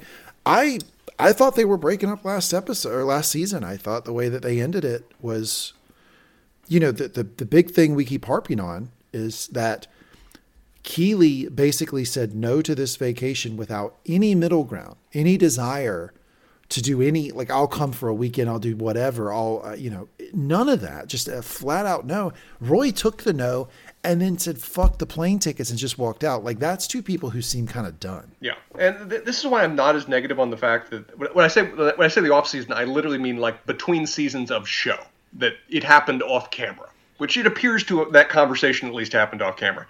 I don't mind it as much here because it was set up. We t- we debated at the end of last season what it meant. I think we both agreed that it didn't look great. We pondered where it might go from there. So I think it at least had some foreshadowing and some buildup in that regard. I'm a bit disappointed we didn't get the moment, but the fact that we do get the fallout means I'm actually kind of satisfied with it as a story beat. I'm not as satisfied with people seemingly turning against Roy with respect to it because, kind of as we noted, I don't think what but we have, we, we have we have Phoebe uh, criticizing with respect to it. That oh, he's the one being well, stupid yeah. on it, and she again, she's always right. She's the one that's advising the adults. I think that she would probably tell Keeley that she's being stupid too. I think I, I don't think she is a Royce, but she I don't. Well, it's I Roy's. Take it. It's clearly Roy's decision from what we've seen here. Because Keeley was the one that was looking to him in terms of we're broken up, and then looking to him for the reasons why they broke up. Roy's the one that, that seemed to have pulled well, this lever. Maybe. Yeah, I don't know. I mean, you know, she she was saying we're on a break, and he was saying we're broken, we're broken up. up. I, f- I didn't. I felt like that was more them trying to write a joke into the situation more than anything. I, I, I wrote um, it as Keeley being kind of that, that, surprised or hopeful. At all. I, I wrote it as Keeley still processing herself with the nature of their status. My interpretation was Roy made the decision, and Keeley still in some ways playing emotional catch up with respect to it, or not as happy that he made the decision. Nor is Phoebe's, it seems. But more things for us to ponder later with respect to that. We're ending out the episode. Ted is walking with Beard. He's still pondering over coaching, lost in thought. Why is he here?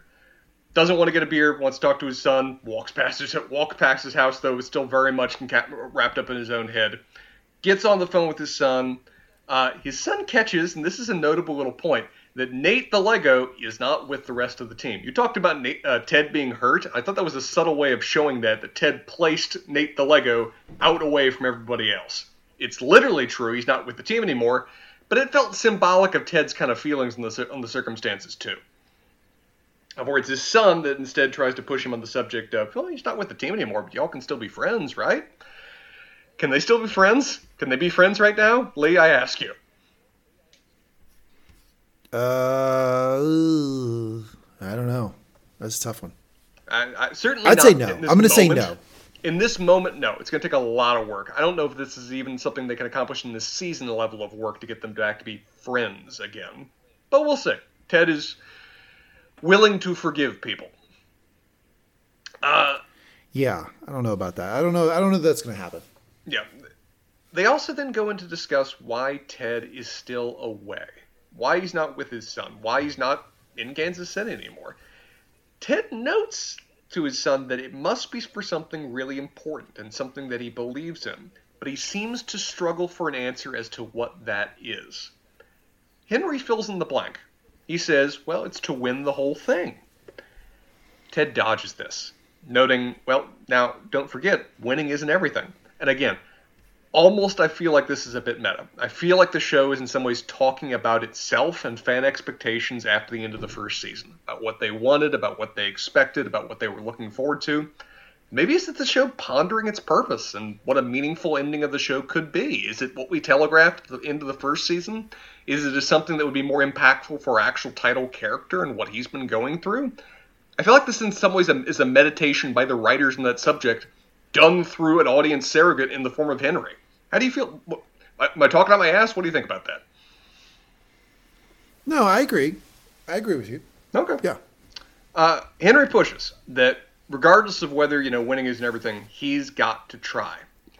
Before notably revealing that he's wearing Thanos' glove, the Infinity Gauntlet. Yeah, yeah. But so before we get to the new the new villain of the show, the, the, the friend, the friend of the wife, mommy's friend. I, I think that the you know part of what's going on with Ted is I think a pretty a pretty human thing, which is very. he's searching for a purpose to be there. And he he doesn't want the purpose to be winning because by doesn't, all doesn't matter to him. all of by all well by all objective measure he shouldn't expect to win right so yeah. he doesn't set himself up for failure like you don't want to set that as the goal when you are you're ranked preseason zero and you're like oh yeah but all the whole reason i'm over here is to win and, so and, i think he's, he's trying to winning anyway that's part of it that's part of it too but i also just don't think he thinks it's very realistic so sure. there yeah so I, I don't and I don't know if his son's right here. I don't know if this concept of, well, dad, you know, you have to try and win, when he, you know, you have to try. Of course, he has to try to win. But I do think it's probably helpful for Ted to come up with a different barometer, to come up with what? a different thing that is success that other than winning the fucking Premier League. Because it's probably, I mean, it'll happen on the show, but it wouldn't happen in real life. So he would need to figure out some other reason to be some other reason to be there. Yeah, and I think his original reasons for being here are no longer in effect. I mean, we heard him say back in season two, season one even, that his reasons for coming were to get as far away as possible. That his wife wanted distance, and this was a symbolic and literal way to accomplish that. Now the relationship with his wife is over. The relationship he's trying to preserve, the relationship that means more than anything to him, is that with his son. And his son is on the other side of the pond in a very literal sense. His reasons for being here have disappeared now he's trying to ponder why is he still maintaining this other than just for the sake of momentum just for the sake of you know rolling downhill. Is that why this is still happening? It's not what he really values anymore what he's focused on. That's a crisis of confidence that i think is really tying into the whole concept of winning and what he wants to be with his team and what his own motivations are. I think rebecca is Keeley's correct to let ted be ted but i think rebecca's not wrong to say that ted's struggling himself with motivation right now in a lot of ways. What really doesn't help is the reveal that the uh, Thanos' glove was a gift from Jake, Mommy's friend. I ask you, sir, how would you describe Ted's reaction to that information? Well, when when Jake heard that Harry Styles, I mean Jake, um, uh, when Ted heard heard Harry Styles was um, hanging out with his his old girlfriend. Uh-huh, he didn't. He uh-huh. didn't take it well. He didn't take it well, and um, he I seemed that, he seemed know, hurt, surprised and hurt. Yeah, I'm not surprised that the idea of another romantic, like that, of his ex having a romantic interest has bled its way into the show, considering what's oh, happened with Jason sure. Sudeikis in real life.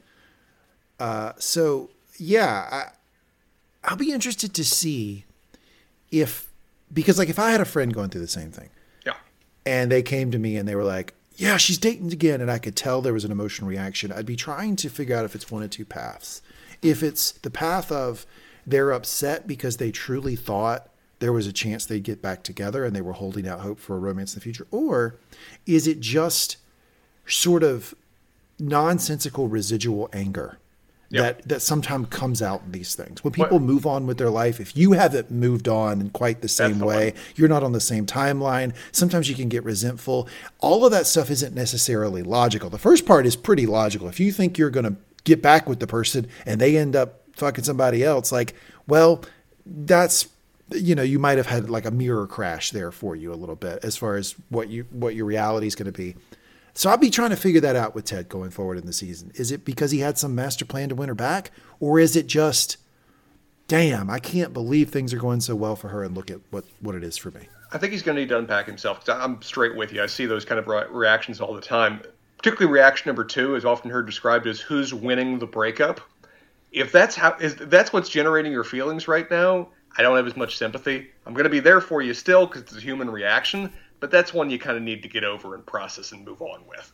First one, I'm with you. I'm in full sympathy. It's a painful kind of thing to realize the relationship is truly over. But I feel like Ted kind of already went through that. I mean, he's had moments of that in each season. Like, you know, you don't need to wait for me anymore. I understand. I'll be okay in season one, signing the divorce papers in season two. He knows this is done. It's been done a ways. But we'll see how Ted processes it himself, maybe with Dr. Sharon before, uh, as the season continues on. That wraps up episode one, though. Yeah, but ready? do you think? Well, but do you? Well, before we wrap up, do, but do you think that the fact that mommy's friend is a with much younger man who's in, who is a much younger man who's an internationally known music icon from Great Britain. Do you think that has anything to do with it? I, how on the nose do you think it's going to be? When we when we find Would out more about Jake. If it was like if it's literally Harry Styles casted the role. Well, first off, uh, that's not going to work, right? But like, wouldn't it be funny? You remember the movie Love Actually? How they had that old rocker who was like the like quintessential oh, like oh, yeah. British rocker with the leather pants and the whole. What if it's like some character like that is just like walking around with leather pants, is like Mick Jaggering out the whole time? It's like very much a, a proxy for Harry Styles. That would be really funny. Yeah, I don't know. We'll see.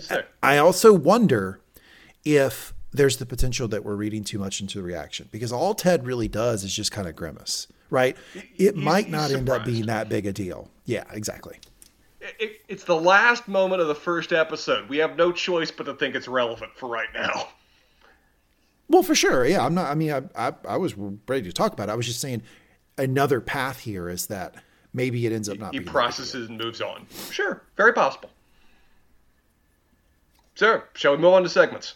Well, let's move on to segments. I think we can move to Sports Center Top Ten. Although you've I've done a few the list down with the factoids all the way through the yeah. So the Great Stink of 1858, I believe, mm-hmm. uh, was an event in central London in July and August 1858, during which the hot weather exacerbated the smell of untreated human waste.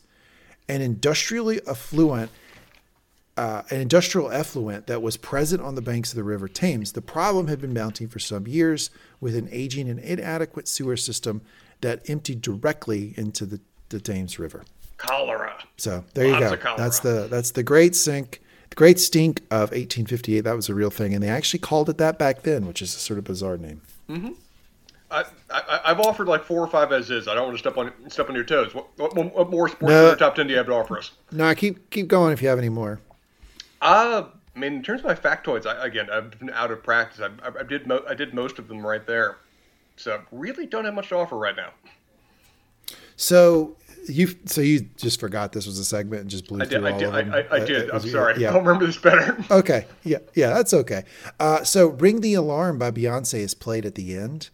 I think it, that's a very appropriate song. Ring the Alarm is a song recorded by Beyonce for a second studio album B Day in 2006.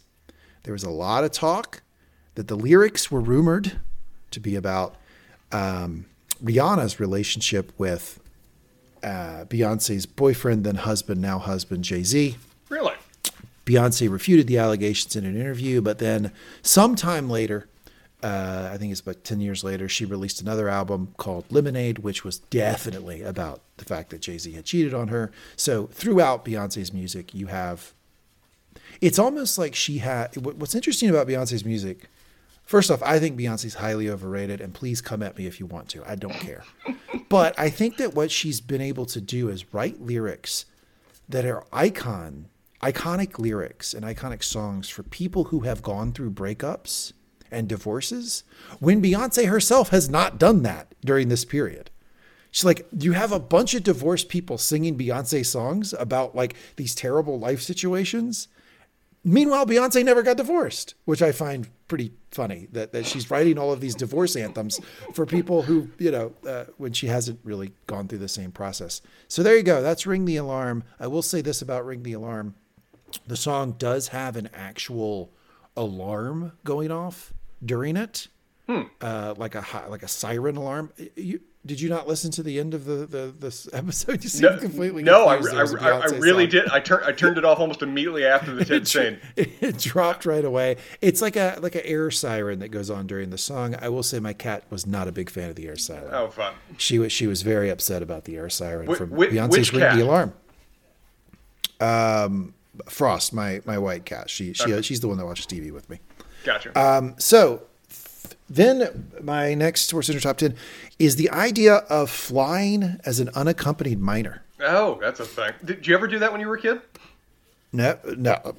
Are you kidding me? We didn't have the money to do that shit. No, did you? no, never once. Yeah. So typically the cutoff for being an unaccompanied minor or not is 12. Hmm.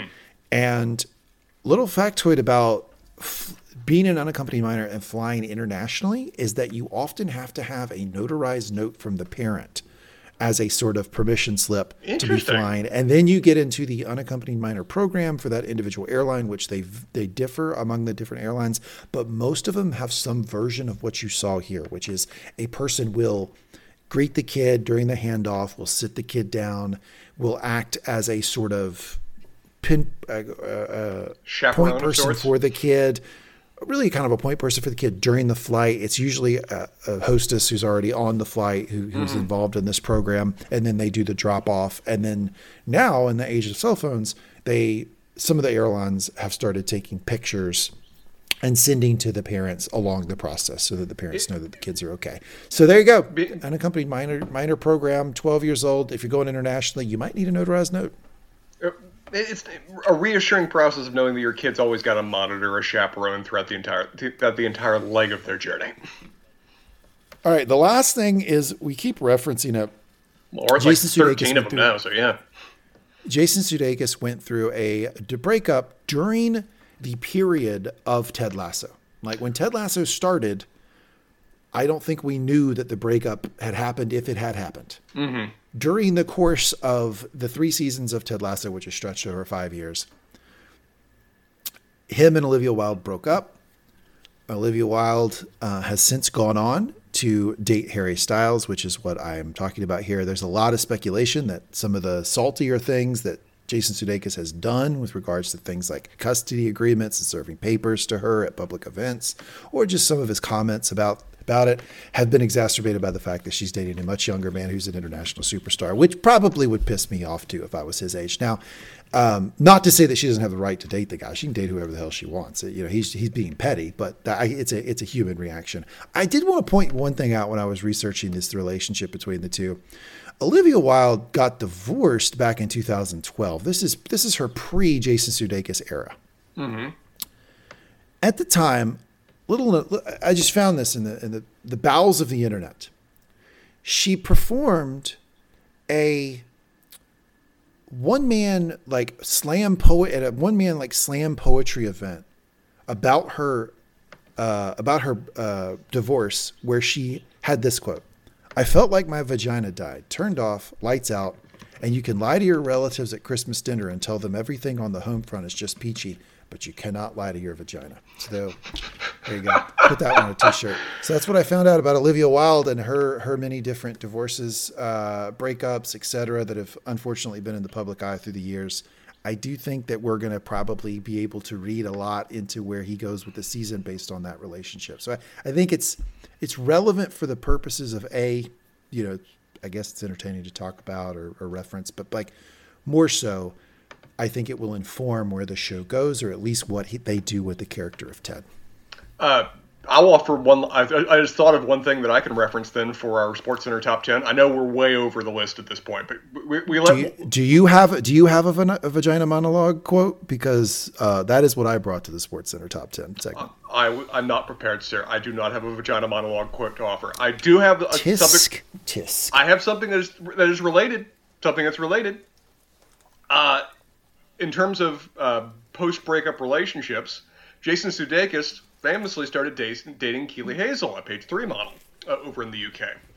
Uh, they've maintained a kind of on and off relationship. Don't reduce since. her. Don't reduce Keeley Hazell to a page three model. That's boy. That's she's tough. a model. She's an that actress. extremely dismissive things. of you. Extremely dismissive. She's a beautiful. She's a beautiful woman. I was just highlighting that fact. Uh, she they've maintained a kind of on and off relationship since then, and she's now actually writing one of the episodes this season. Is she dating Harry Styles too? No, I think she's still on and off with with with, with uh, Jason Sudeikis. Ah, uh, okay. She she wrote one of the episodes. Uh, she wrote, uh, she co-wrote episode eight this season. That feels like they're having breakfast one morning, and he and she's like, "Ah, I got the end of that joke for you," and he's like, "Oh shit, I got to give her writing credit now." Maybe couldn't tell you. Just wanted, yeah. just wanted to note it. I found that interesting. Okay, well, that's the Sports Center top ten. I'm glad we landed on exactly ten things this week, as we do every week. Ten, not nine, not eleven. Ten, always on the nose. Things that we liked about the week or that we found interesting. Let's move on to train wreck of the episode. Sir, uh, who's it going to be? What's it going to be? I have no idea. Enlighten me. Well, you think it's Ted for bringing the, the guys no, down I to the sewer system. I don't. Because you're obviously always on Rebecca's side and you think that somehow like he needs to be managing to her fraught emotional state at any given point. I don't think she's wrong. There's better As, ways he could have done it. She's she's a, he's a, you, it does it it's immaterial if she's upset that day or not. He's trying to put the best product on the field. That's his job. Uh, so who actually is our loser? Nate is the is obviously the train wreck of the episode, and it's not.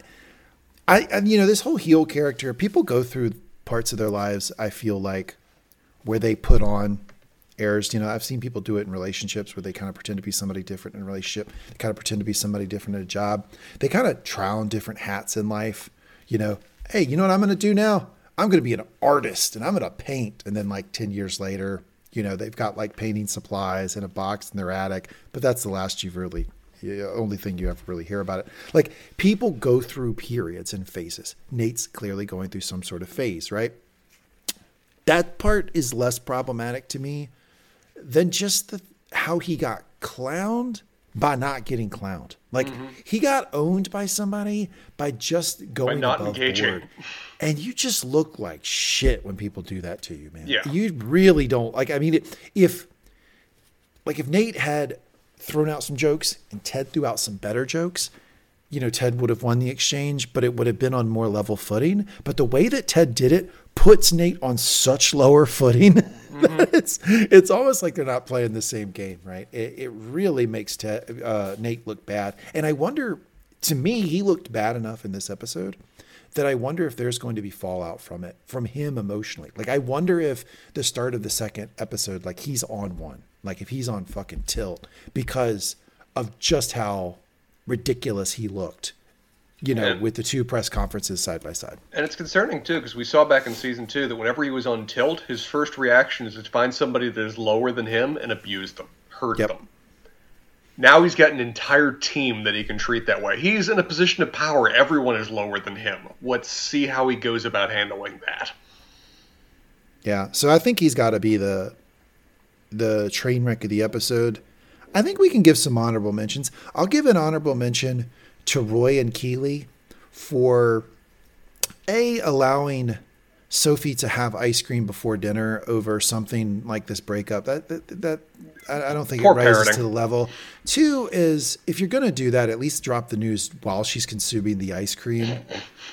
Um, I would also give honorable mention to the flight attendant who's like, "Yeah, I one time held up an entire fucking flight because To I play was like, a video game." Like that seems a little bit excessive to me. And then I'm also going to say honorable mention for train wreck of the episode is the guy who is giving the tour of the sewer. You know, Ted really ran over him. Uh, you know, uh, you you look, you have to. Look, he's giving a tour. That's his job. You got to assert yourself in that position. Ted just walked all over the tour guide there. He'd even had Beard guessing the answers. Tour guy really took an L there. I feel bad for him. It's, it's honorable mention train wreck of the episode as a tour guide. I'm with you. I'm with you. I understand. Uh, I think we finished things up then, sir. Uh, I, I, I thought, uh, as we discussed at the beginning of the episode, I thought this was a definitely a solid start to this season, and I think it sets up a lot of interesting paths for where they might be going from here on. I agree. It feels more like season two than season one. It does in a lot of ways. And it feels to me like this is the type of show, and we've gotten it with a number of shows. Like Lost is the best possible example, where season one was planned, crafted, tight. It all worked in mm-hmm. harmony. It was really Writ- well done. And then they had to then they then they had to write subsequent seasons because it got popular. And then there's a different feel to every subsequent season after season one. And I feel like maybe that's what this show is ultimately.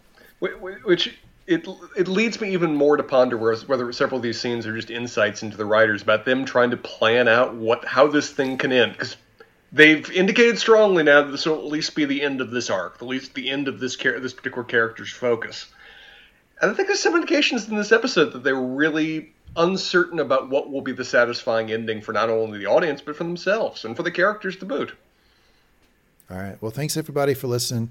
We appreciate you coming back with us on the Lasso Lowdown, reviving, doing some CPR to this podcast feed, reviving the podcast feed. Uh, we will get our training wheels off. We will get back on the bike and get get back in the swing of things here as we get used to the format that's specific to this podcast feed, and we get back used to the Ted Lasso world and how we like to do the recaps, et cetera, et cetera. So thanks for hanging in in, in with us on episode one. Uh, we'll continue to to work on this and try to improve and get better as we do every week. If you're liking our podcast, you can always go to mangumtalks.com or go to your favorite podcast platform, type in Mangum Talks. You can check out all our other all of our other stuff. Spencer and I just finished up Mangum Talks The Last of Us, where we did zombies. Uh, and you know, actually, a lot of episodes not about zombies. It was kind of a weird show. Then we're going to move on to Succession later in the uh, month, which is really exciting. Succession season four, that is the final season of Succession. And also going on on the podcast uh, network, we have Mangum Talk Star Wars, where myself and Jamie are going through Mandalorian episode by episode. Spencer will join us beginning, middle, and end of that season to review everything Mandalorian. Which, Spencer, have you watched the latest episode of Mandalorian, episode three? No, I have not yet. I was going to watch it. Yeah, I know. Yeah, because you made a joke about how they're not using the Imperial March enough. It's actually in episode three of Mandalorian. Which I'll look forward funny. to it. It's kind of funny that you made that joke the week that they brought it into the Mandalorian About universe. damn time. And Spencer's also doing a chapter by chapter reread over on uh, chapter by chapter reread of Harry Potter over on the podcast feed. Mangum reads. I think they're in book five of the Harry Potter series. So if you like Harry Potter, there is a massive backlog of really, really good podcasts that he's been a part of, reading every single chapter of Harry Potter. A lot of fun, a lot of things going on on the podcast network. We will be back with you next week for episode two, season three of Ted Lasso. Thanks, everybody. We have a good one.